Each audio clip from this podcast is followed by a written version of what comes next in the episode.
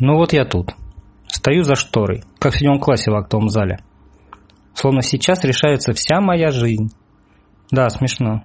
Если выступлю плохо, то на сцену зайдет черт и сразу заберет меня в чугунный джакузи, в теплые края. Хм, улыбаюсь, это хорошо. Волнуюсь. А что волнуюсь-то? Через час поеду дальше по своим делам.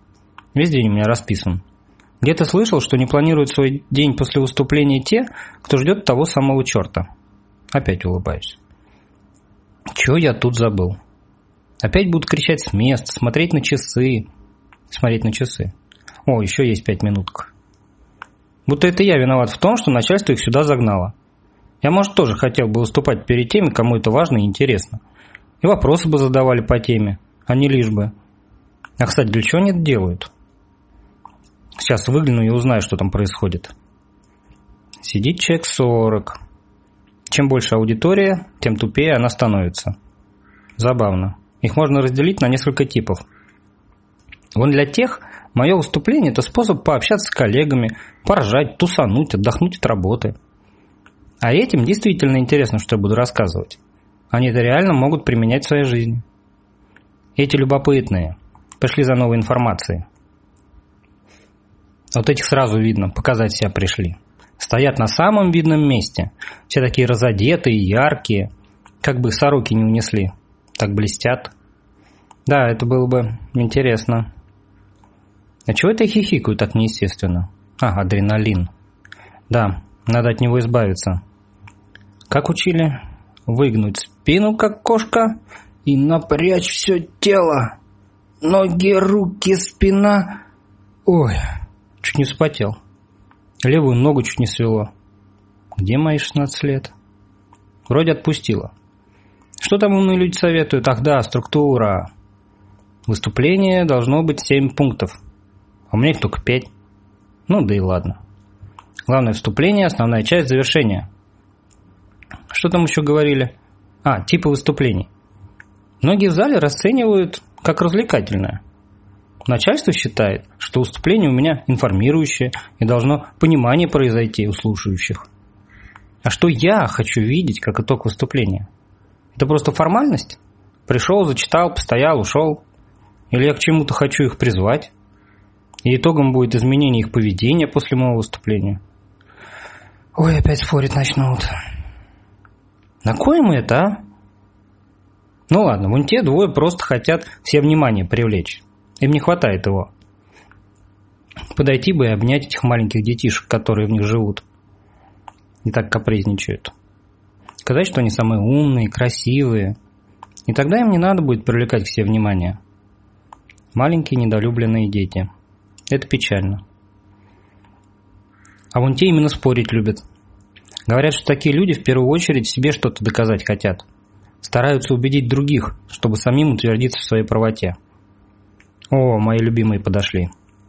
Недовольные, напряженные лица, готовые к схватке.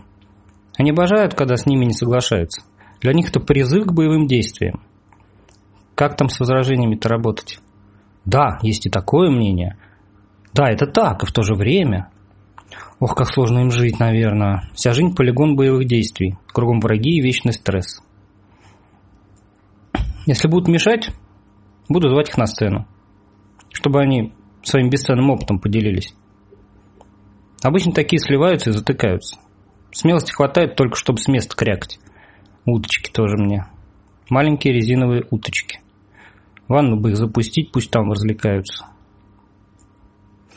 Как там контакт с залом находить? Делим мысленно зал на четыре части и постоянно переводим взгляд от центра одной части к другой, немного расфокусировав взгляд.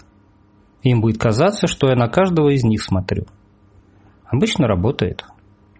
Читал, что страх сцены – это отголосок наших предков. Когда человек делал что-то из ряда вон выходящее, его выгоняли из племени. И он был обречен на смерть. Потому нам так важно нравится обществу. Еще читал, что нервничаешь перед выступлением, когда от него многое зависит. Или есть вторичные неосознаваемые выгоды. А на самом-то деле, что может произойти самого ужасного? Ну, допустим, у меня не будет ответа на вопрос. Бывает. Я же не библиотека и не бог, чтобы все знать. Скажу, что уточню этот вопрос, поблагодарю. я дам неверную информацию. Ну, тоже всяко бывает. Все мы не идеальны. Надо просто подготовиться как следует. Я подготовился.